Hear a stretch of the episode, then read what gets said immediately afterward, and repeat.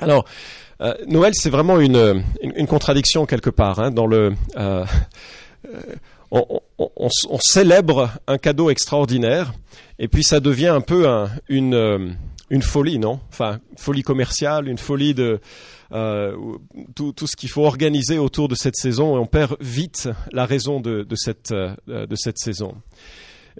La raison de cette saison, je voudrais l'évoquer dans, le message de, ce matin, Bien sûr, vous la connaissez, cette raison. Jésus qui vient. D'accord. Mais qu'est-ce qu'on en fait? Qu'est-ce qu'on fait de ce, de ce cadeau que Dieu donne? Je voudrais vous présenter un, un, monsieur, monsieur Stuart.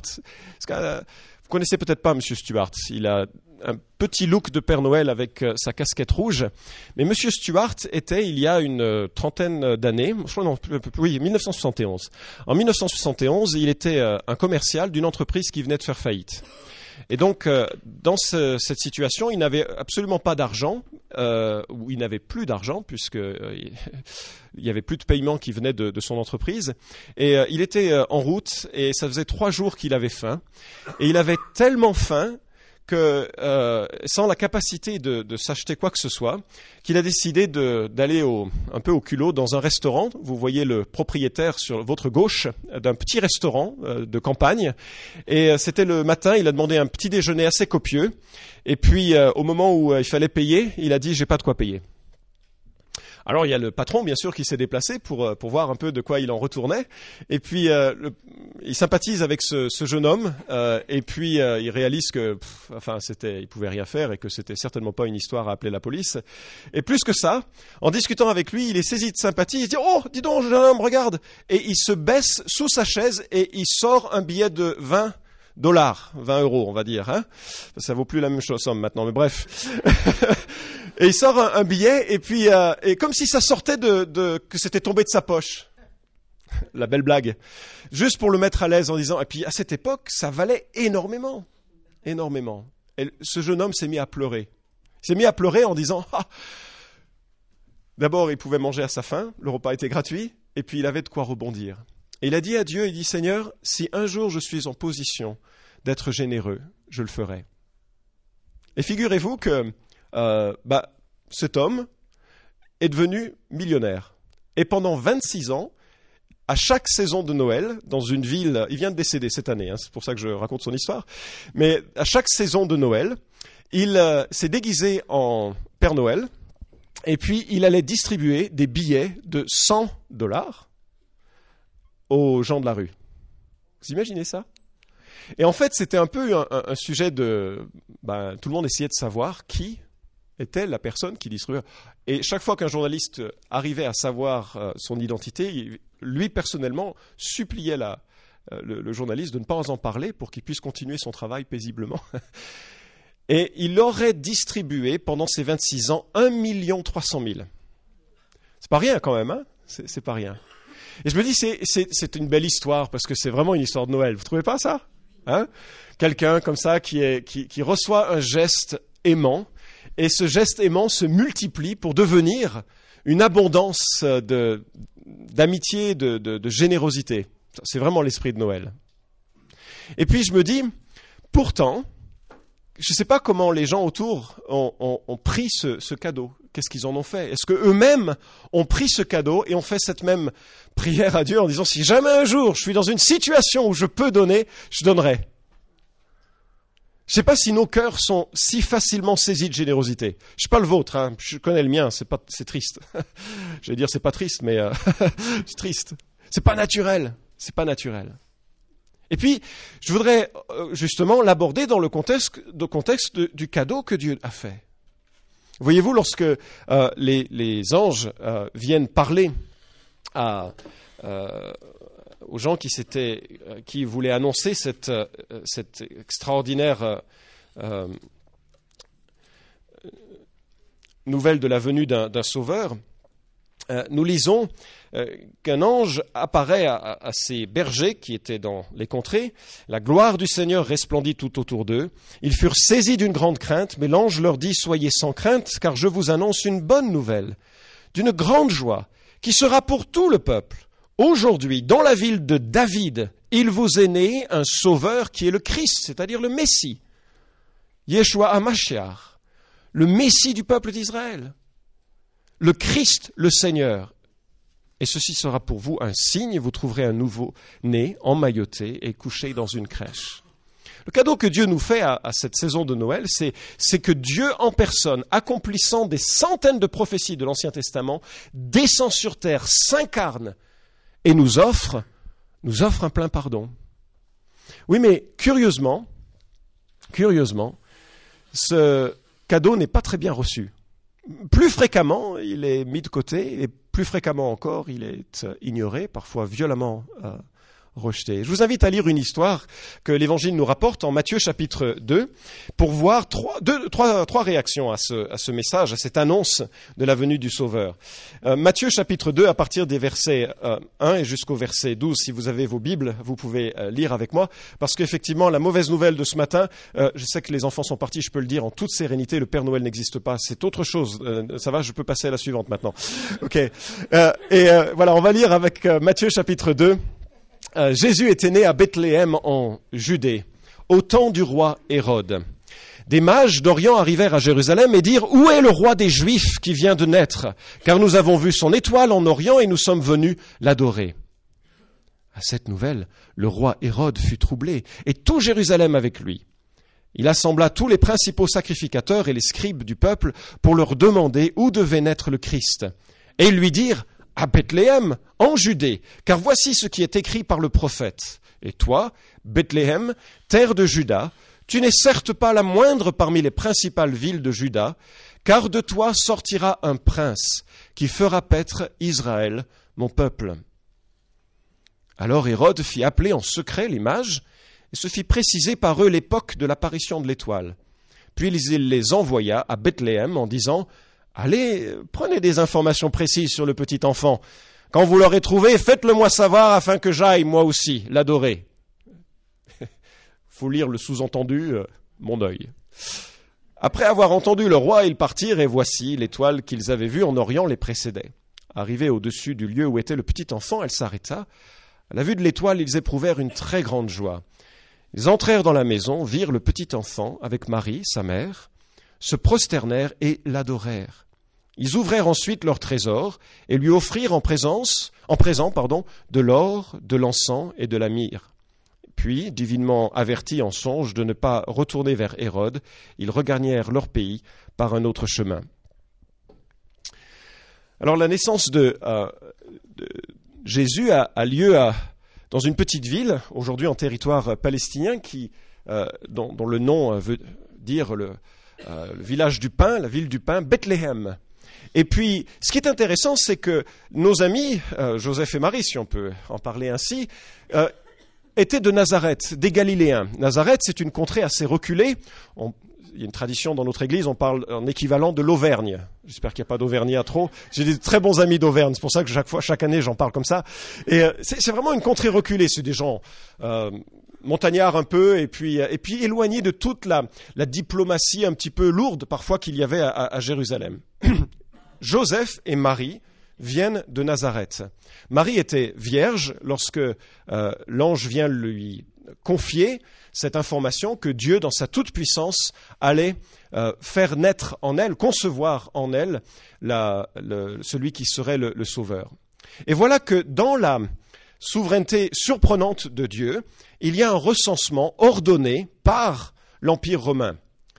Et ce recensement forçait les habitants à se déplacer à leur lieu d'origine, parce que c'est comme ça qu'on pouvait contrôler les registres de l'époque, Internet n'existant pas, les pauvres, je ne sais pas comment ils vivaient. Bref, voici qu'il y avait toute, une, toute la population romaine en déplacement pour rejoindre leur lieu d'origine. Et c'était obligatoire.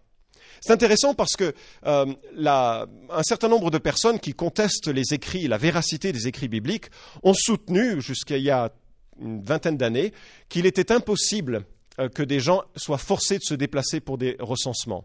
Or, on a trouvé en Égypte un manuscrit qui évoque effectivement la, loi romaine faisait que régulièrement les empereurs ordonnaient des recensements. Pourquoi ils, faisaient ça?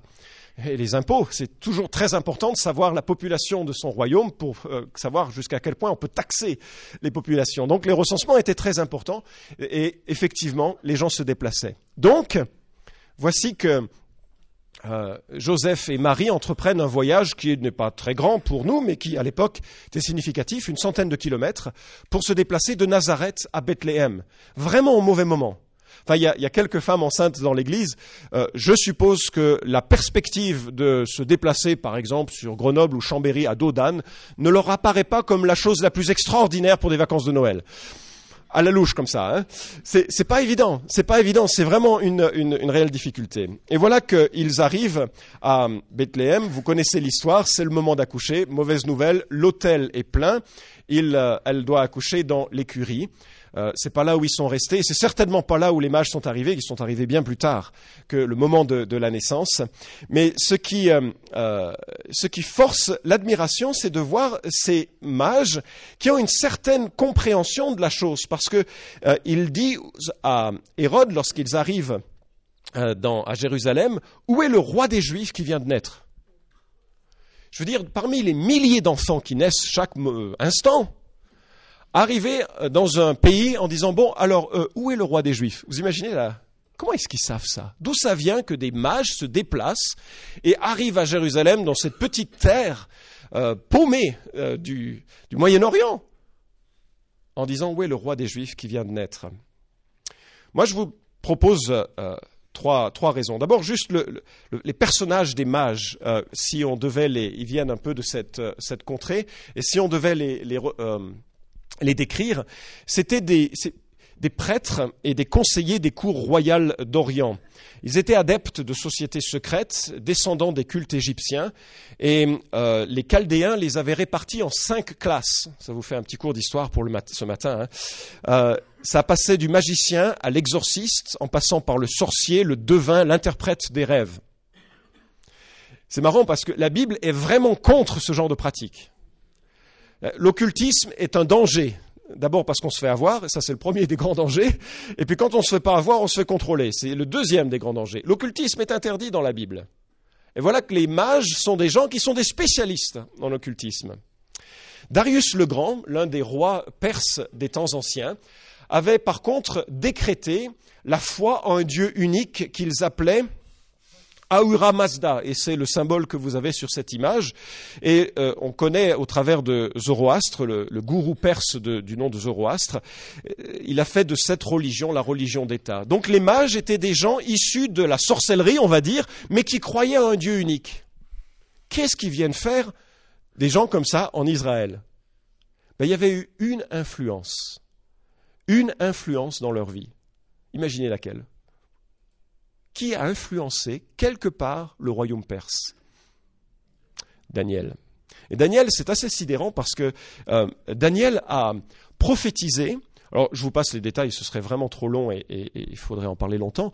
Mais l'une des plus grandes prophéties de la Bible, parce que la Bible est pleine de prophéties qui se sont réalisées, et c'est l'un des, l'un des grands aspects de sa véracité, euh, parce que justement, elle annonce des choses qui se sont produites. Elle l'annonce avant, avec des manuscrits en qui on peut avoir confiance, et, ça se réalise. Mais la Bible avait annoncé que le Messie viendrait après un certain nombre de jours, 173 880 pour être exact. Et ça s'est produit. Alors il est possible que ces gens qui étaient des contemporains de Daniel, vers 600 avant Jésus-Christ, ils avaient connaissance de cette prophétie, et puis ils l'ont dit de père en fils, enfin de prêtre en prêtre, de gourou en gourou, en disant, tu sais, plus que 100 262 jours, plus que 50 262 jours. Et peut-être qu'au moment où ça commençait à se réaliser, ils sont partis en direction d'Israël. Surtout qu'à l'époque, Suétone, qui est un, historien euh, de Rome, a écrit la rumeur s'était établie sur tout l'Orient que le temps était venu pour des hommes de Judée de conduire le monde. Et il y avait donc cette idée que Israël allait avoir un rôle mondial, ce qui est le cas. Abraham avait dit, enfin Dieu avait dit à Abraham euh, cela, sera en bénédiction à toutes euh, les nations, sa descendance sera en bénédiction de toutes les nations de la terre. Donc il y avait cette idée qui traînait chez les Romains, il y avait cette prophétie de Daniel, et puis il y avait une étoile. Ah, l'étoile. Belle étoile qu'on met sur les sapins, comme ça, pour se souvenir de. Alors, certains ont pensé que c'était, euh, notamment l'astronome Kepler en 1603, il a pensé que c'était peut-être deux planètes et une étoile qui étaient en conjonction et qui faisaient quelque chose d'assez brillant dans le ciel. C'est possible. Mais je pense que c'était simplement un miracle. ces gens étaient conduits par un phénomène bizarre, parce que de toute façon Dieu est capable de faire ce qu'il a envie de faire. Et puis ils ont quitté ainsi leur patrie pour aller à Jérusalem. Ils vont dans la capitale. Moi, ce que je trouve extraordinaire, vraiment extraordinaire, et ça c'est tout le thème de l'évangile de Matthieu, c'est que cette bonne nouvelle, elle commence avec des parias. Parce qu'il faut imaginer, les mages, ce sont des parias. Spirituellement, religieusement, militairement, ce ne sont pas des gens qui étaient aimés en Israël. Certainement pas des gens qui sont aimés d'Hérode, on va le voir dans un instant. Et ça me fait penser à Jérémie 29, 13 qui dit Vous me chercherez et vous me trouverez, car vous me chercherez de tout votre cœur. Dieu est un Dieu qui se laisse trouver par ceux qui le cherchent, même les parias. J'aime bien cette. Euh, et tout au long de la Bible, d'ailleurs, euh, surtout dans l'évangile de Matthieu, on voit combien Dieu se révèle avec grâce à des gens qui n'auraient pas dû faire l'objet de sa révélation. Des femmes, par exemple. Je parle des préjugés de l'époque, hein, oui. C'est pas moi qui le dis, hein. Des païens. Matthieu, qui était un, collecteur d'impôts, c'est-à-dire un collaborateur romain, un gars qui vivait avec des prostituées, et devient l'apôtre, parce que Christ le saisit et le transforme. Bref, on a donc des mages qui recherchent euh, le, euh, le, roi des Juifs, c'est pas rien. Et puis, euh, il y en a Hérode qui est drôlement inquiet. Le verset 3 nous dit, à cette nouvelle, le roi Hérode fut troublé et tout Jérusalem avec lui. Mais il faut comprendre un peu pourquoi il est troublé. D'abord parce que Hérode, il y a 37 ans, il venait de battre les Parthes. Et donc il était en position dominante par rapport à ces mages, et ces mages, ils ne sont probablement pas déplacés euh, euh, les mains dans les poches, ils sont probablement venus avec une petite armée. Hein. On va pas en territoire hostile comme ça. Et donc ils sont venus en délégation, en force, ils se disent c'est quoi? C'est une déclaration de guerre? Peut-être il y a cette, cette crainte. Les mages n'étaient pas trois, hein. ça c'est la rumeur populaire qui vient du VIe siècle de notre ère. Ils n'étaient pas trois. On pense qu'ils sont trois souvent parce qu'il y a trois cadeaux qui sont mentionnés. Mais peut-être ils étaient une dizaine, quinzaine, centaine, on ne sait pas. J'ai regardé les DVD, ils ne nous informent pas non plus sur euh, cette question. Toujours est-il qu'ils viennent voir Hérode, et Hérode, euh, c'est un homme qui est brillant et cruel. Malheureusement, ça va parfois ensemble. Hérode, c'était un, fin politique qui s'était fait élire roi des Juifs par Octave et Antoine, roi des Juifs. Alors vous imaginez, les mages, ils arrivent, euh, il est où le roi des Juifs qui vient de naître? Pour lui, c'est quoi? Compétition. Et comme il a obtenu cette position à grand prix, il n'a pas vraiment envie que le roi des Juifs, eh bien, il prenne de l'essor sur son territoire. Donc il est inquiet que voilà de cette annonce qu'un roi, le poste même qu'il occupe, vient de naître. Ça, ça l'inquiète. C'est un homme qui était cruel et paranoïaque, comme il n'était pas juif mais édomite. On le considérait en Israël comme un usurpateur. Il s'était marié à une femme juive issue de famille de prêtres pour essayer d'adoucir euh, un peu et puis de, mieux se faire reconnaître dans, ce, dans ce milieu. Mais il avait tellement peur d'être renversé qu'il a fait noyer son beau-frère. Et puis euh, il a prétendu pleurer sa mort lors des obsèques de façon très, visible. Mais par la suite, il a tué sa femme, deux de ses fils. Cinq jours avant sa mort, il a fait tuer son troisième fils euh, l'empereur romain a dit qu'il valait mieux être un porc d'Hérode que son fils. C'est terrible. Hein Et d'ailleurs, il avait ordonné que lorsqu'il mourrait, on tue un certain nombre de prêtres pour qu'au moins il y ait des pleurs le jour de sa mort. Heureusement, l'ordre n'a pas été réalisé. C'était vraiment un homme, un homme cruel. Mais il a raison d'être inquiet, Hérode. Parce que Jésus, c'est le petit enfant qui naît. Cette saison, on en parle comme ça. Mais c'est le roi des rois. Euh, c'est pas vrai. Si, la Bible dit que c'est Dieu qui se déplace et qui vient imposer son règne. Mais son règne s'impose en deux temps. Le premier temps, c'est un temps de salut. C'est un temps où les hommes et les femmes ont le choix vis-à-vis de lui d'accepter son règne, d'accepter son pardon, d'accepter son cadeau ou de le refuser. C'est le temps de la grâce, c'est le temps de l'Église, c'est le temps où les hommes et les femmes de toute origine, de tout statut social, de tout passé peuvent découvrir la grâce de Dieu. Le jour vient où il régnera, où il reviendra, et il régnera cette fois-ci avec ceux et celles qui auront été les siens. Dieu un jour mettra un terme à la violence et à la souffrance. Mais s'il ne le fait pas encore, c'est qu'il veut que tous les hommes soient sauvés et parviennent à la connaissance du salut. C'est parce qu'il tend une main généreuse et abondante et aimante au travers de, euh, Jésus-Christ. Et quelque part, l'inquiétude d'Hérode doit être notre inquiétude, dans le sens où Jésus se présente comme celui qui veut régner dans nos vies. Jésus a dit, Nul ne peut servir deux maîtres, car ou il haïra l'un et aimera l'autre, ou il s'attachera à l'un et méprisera l'autre. Et puis, euh, troisième remarque, et c'est la troisième catégorie de, personnes que l'on trouve, et c'est assez surprenant. Dans l'histoire, les prêtres s'en fichent. Je vous explique. Regardez encore le verset 4 et au verset 6. Il assembla tous les principaux sacrificateurs et les scribes du peuple pour leur demander où devait naître le Christ. Alors les sacrificateurs, c'est qui? Sont des prêtres. Et comme ils s'occupaient des sacrifices, euh, euh, parfois on utilise le terme de sacrificateur. C'est-à-dire que ce sont des gens répartis en différentes classes qui sont descendants d'Aaron, euh, celui qui avait reçu la prêtrise du temps de Moïse. Ils sont descendants d'Aaron et ils sont structurés avec un souverain sacrificateur à leur tête. Hélas, le souverain sacrificateur à cette époque, c'était un poste qu'on achetait. Donc il n'y avait pas toujours des prêtres intègres, comme c'est le cas, il n'y a pas toujours des pasteurs intègres ou des prêtres intègres de, tout temps. C'était le cas à cette époque particulièrement à cause du poste qui était euh, saisi euh, à, force d'argent. Bref, euh, les prêtres, dans la situation d'Israël, étaient évidemment des gens appréciés, respectés, reconnus. C'était le gratin de la société. Et lorsqu'on parle de scribes, on parle en quelque sorte de notaires. Les scribes, c'était des gens qui, euh, bien sûr, on a l'idée de ceux qui recompiaient les, manuscrits, et ça faisait partie d'une de leurs attributions. Ils enseignaient la loi, mais surtout, ils enregistraient un certain nombre d'actes officiels de la vie des gens et de la vie de l'État. En sorte que vraiment, on a le gratin ici de la, société euh, de l'époque, qui vient, convoqué par Hérode, avec une simple question. Où doit naître le Messie? Où doit naître le Messie? Et ce qui m'impressionne, c'est que du tac au tac, ils répondent avec quoi?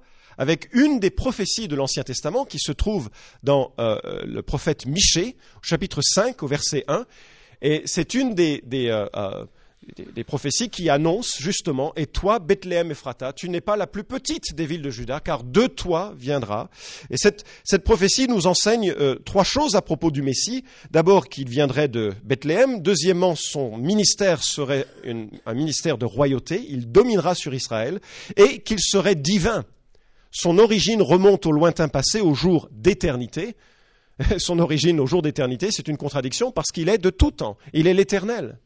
Et comme le montre un certain nombre d'autres passages de, l'Écriture, le Messie annoncé, c'est le Seigneur lui-même. Le Seigneur lui-même.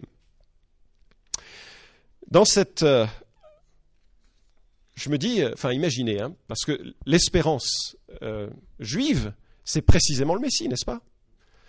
On vient vers des responsables de euh, la religion, on leur dit, il vient, quand est-ce où est-ce qu'il doit naître le Messie? Et ils disent, ah, Bethléem. Quelle aurait été votre réaction si vous aviez été prêtre J'aurais pris ma moto, ah non, mon chameau, et puis je serais vite allé voir à Bethléem, si c'est annoncé par les Écritures. Mais ce qui est vraiment surprenant, c'est qu'ils annoncent les faits, donc ils ne bougent pas. Je me dis comme ça, ça c'est vraiment le type même de la religiosité. On sait des choses sur Dieu, mais ça ne change pas le cœur. C'est terrible ça. Ça ne change pas notre action vis-à-vis de Dieu. Et le contraste entre les mages qui recherchent et qui vont finalement finir par adorer, Hérode qui le voit, cet enfant comme une menace à son poste, et puis ces, euh, ces religieux qui savent tout, mais qui n'en font pas quelque chose qui va changer leur vie. Fort de cette connaissance, ils annoncent à Hérode euh, où doit naître le Messie, et puis il fait appeler en secret les mages pour se faire préciser un peu le temps de l'apparition de l'étoile, calculer un peu l'âge de cet enfant, voir combien de temps il a avant d'être vraiment en danger. Et vous savez la suite, il, euh, va tuer euh, tous les enfants de moins de deux ans, et ce sera l'un des, crimes les plus terribles associés avec euh, la, naissance du, Christ. Mais sa décision est prise, il ne peut pas tolérer la compétition sur sa vie, sur sa royauté de lui-même, et il fait exécuter tous les enfants. Ce n'est qu'un l'intervention de Dieu qui euh, annonce à Joseph le soin de prendre l'enfant et de fuir en Égypte, euh, qui permet à, Jésus et à la famille d'échapper à ce, massacre.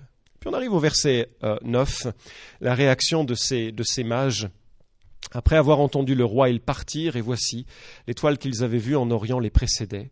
Arrivée au-dessus du lieu où était le petit enfant, elle s'arrêta. C'est pourquoi je crois qu'il s'agit vraiment d'un miracle. Il n'existe pas de conjonction de planètes comme ça qui suivent des gens pour s'arrêter à un moment donné. Et euh, quand ils, euh, ils entrent, ils voient cet enfant, Marie, sa mère, se prosterne et adore cet enfant. Et chaque fois que Jésus a été adoré, il l'a accepté. Ce n'est pas le cas des anges dans la Bible, et ce n'est pas le cas des hommes qui un jour ont reçu une fausse adoration. par exemple, euh, il y, a des gens qui ont voulu, euh, euh, Jean a voulu adorer un ange tellement il a été impressionné, et l'ange a dit non, non, adore Dieu. Hein. On n'adore que Dieu. Mais Jésus a toujours accepté cette adoration, parce qu'il était effectivement Dieu. Voilà donc ces, ces parias qui répondent avec une grande joie et le texte, littéralement, dit ils se réjouirent avec joie. Vous voyez l'idée? C'est pas je suis heureux. Ils explosent de joie. C'est, la fête de savoir que le, le Sauveur est là, que Dieu est venu, que les promesses faites à Daniel euh, s'accomplissent.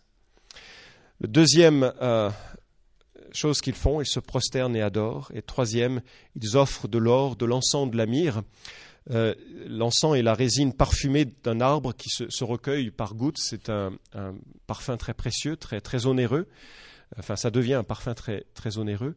Et heureusement qu'ils lui leur ont offert ça. Pourquoi? Parce que euh, Joseph, Marie, Jésus doivent fuir en Égypte et c'est grâce à ce petit pactole euh, qu'ils ont pu probablement vivre quelque temps avant de pouvoir revenir s'installer à, Nazareth. Et tout au long de la Bible, on voit ces, combien Dieu se soucie des gens marginaux ou extérieurs. Euh, je trouve que c'est formidable. Dieu tend la main à ceux et celles qui sont parfois le plus loin pour leur faire découvrir la, grâce de, de Jésus-Christ. J'apprécie cette histoire par le contraste qu'il y a entre dans les réactions des gens à la naissance de Jésus trois réactions différentes. Et je me dis, mais et la nôtre, c'est quoi? Vous connaissez cet homme? Roi Abdullah II de Jordanie. Il a bon âge, mais lui, il est roi. La comparaison s'arrête là. mais ce qui est amusant, c'est que euh, j'ai appris qu'il aimait bien se déguiser et marcher au milieu de son peuple incognito. Par exemple, il va à la poste. Et puis il discute avec euh, les personnes âgées, les personnes plus jeunes, pose des questions, prend note un peu de comment ça se passe, comment les gens se perçoivent. Il est sans escorte, sans rien. Et puis il regarde comment l'administration, son administration fonctionne. il paraît d'ailleurs que depuis qu'il a commencé à faire ça, euh, ça marche bien. ça marche bien. C'est dommage que Nicolas Sarkozy soit trop connu parce que s'il venait, s'il venait, on le reconnaîtrait. Hein. Mais, euh, mais voilà qu'il paraît que depuis qu'il fait ce genre de sortie, il en a fait plusieurs. Hein. Les gens se tiennent à carreau parce qu'ils se demandent euh, si par hasard ils ne sont pas en train de parler au roi Abdullah II. Formidable comme idée.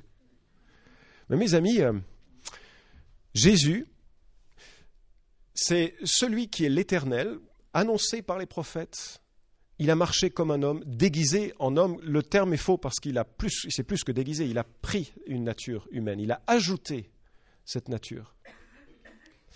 Et il est venu avec un objectif, être le sauveur des hommes et des femmes qui auraient la conscience de leur péché, la conscience de la grâce qui est en, en Jésus-Christ. Mais il y a combien de personnes qui font comme les mages qui se prosternent en disant Mais tu nous as fait un trop gros cadeau là. C'est trop bien. Tu es venu par amour pour moi? C'est incroyable. Ce n'est pas une question d'église. Hein. Protestants, catholiques, C'est au-delà de cela. C'est la notion d'un sauveur qui vient pour qu'on lui prenne la main. L'apôtre Paul écrit ceci. Dieu veut que tous soient sauvés et arrivent à connaître la vérité. En effet, il y a un seul Dieu. Il y a aussi un seul intermédiaire entre Dieu et les êtres humains. C'est un être humain, le Christ Jésus, qui a donné sa vie pour libérer tous les humains. C'est là le témoignage que le Christ a donné au moment fixé par Dieu. 1 Timothée chapitre 2 versets 4 et 6. Et si je devais expliquer ce cadeau, je le ferais ainsi par ce petit euh, diagramme. Il est connu, je m'en excuse si euh, euh, vous le connaissez déjà. Mais la Bible présente la, spiritualité de façon très simple. C'est que les hommes et Dieu, on est séparés. Je ne sais pas si vous serez d'accord avec ça, mais Dieu n'est pas là. on peut en voir les effets quand on voit la beauté de la nature, quand on voit la bonté qui se manifeste parfois, quand on voit, on voit l'expression de Dieu, mais on ne voit pas Dieu. La Bible dit que nous sommes séparés de Dieu, privés de Dieu à cause d'une chose, le péché, notre péché. Notre péché nous sépare de Dieu.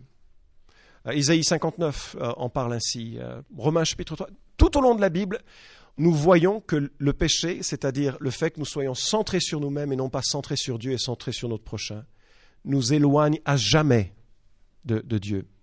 Il y a comme un fossé entre les hommes et Dieu à cause de ce péché. Alors vous allez me dire, moi je suis, bien. Et c'est sûr qu'en regardant cette noble assemblée, je me dis, il n'y a que des gens bien ici. Mais que des gens bien par rapport à, au pire, mais pas par rapport à Dieu. Et devant la sainteté, la lumière, la perfection, la... ben, il n'y a personne, quoi, de bien, aux yeux de Dieu. Et c'est ce qui crée cette séparation. Et beaucoup de gens d'ailleurs essayent de, combler un peu ce fossé en faisant des bonnes actions. Ils disent, si on fait des bonnes actions, allez donner des billets de 100 euros aux pauvres. Ça me permettra de parvenir à Dieu. Ou d'autres essayent de, maintenir une vie religieuse en se disant, si je suis religieux suffisamment, quand j'arriverai à la fin des temps, Dieu va me donner la médaille du salut. En disant, tu as été religieux, tu es allé à l'église tous les dimanches, formidable. Certains pensent que la souffrance leur donne le paradis. Mais la bonne nouvelle, c'est que c'est, c'est, pas ça. La bonne nouvelle, c'est que euh, il fallait un pont parfait entre Dieu et les hommes, et ce pont-là, c'est, Jésus-Christ, et qui permet à, tous les hommes de, de parvenir, s'ils le souhaitent, dans une vie et une relation avec Dieu. Lorsque Christ meurt sur la croix, Dieu le Père place sur Dieu le Fils l'ensemble des fautes des hommes qui auraient confiance en lui en sorte qu'il n'y a plus de culpabilité pour celui qui vient à Jésus, parce que lui, Christ, a payé. Et je peux être racheté. Christ peut devenir mon roi. Il est bon roi, pas comme Hérode. Il est bon maître. Et il peut pardonner et me propulser dans une relation avec Dieu qui donne un sens, et parfois pas que du sens, parfois des difficultés aussi qui nous apprennent à, grandir avec lui, mais on est dans une union avec lui. C'est quoi Noël? Ben, C'est ce cadeau. Ce cadeau d'un accès à Dieu. Alors il y avait des mages, il y avait Hérode, il y avait des prêtres. Et mentalement, je vous invite à vous placer. Vous êtes euh, où? Du côté des mages Du côté euh, d'Hérode Du côté euh, des prêtres je m'arrête là. on prie ensemble et puis on chantera un dernier chant pour clore ce culte euh, orienté sur, euh, sur Noël. Notre Père bien-aimé, nous sommes reconnaissants de ce que quand tu as vu les hommes et les femmes dans leur égoïsme, enfin c'est certainement le diagnostic que je fais de, de ma propre vie, Seigneur, je vois le mal qui est enfin, attaché à moi, c'est ben, ça m'émerveille que tu nous aies aimés pour nous sauver. Et Seigneur, c'est vraiment une bonne nouvelle Gloire à Dieu dans les lieux très hauts, comme on l'a chanté euh, en latin tout à l'heure avec les enfants. Tu as fait quelque chose de bouleversant et nous sommes vraiment reconnaissants de cela. Et je prie, Père, pour que nos cœurs soient saisis d'un désir de t'aimer et de t'aimer tel que toi tu le, souhaiterais. Qu'on découvre euh, comment tu peux être un sauveur personnel et que cela nous conduise à t'adorer, à reconnaître la bonté de connaître Dieu et de vivre avec lui. Merci Seigneur au nom de Jésus. Amen.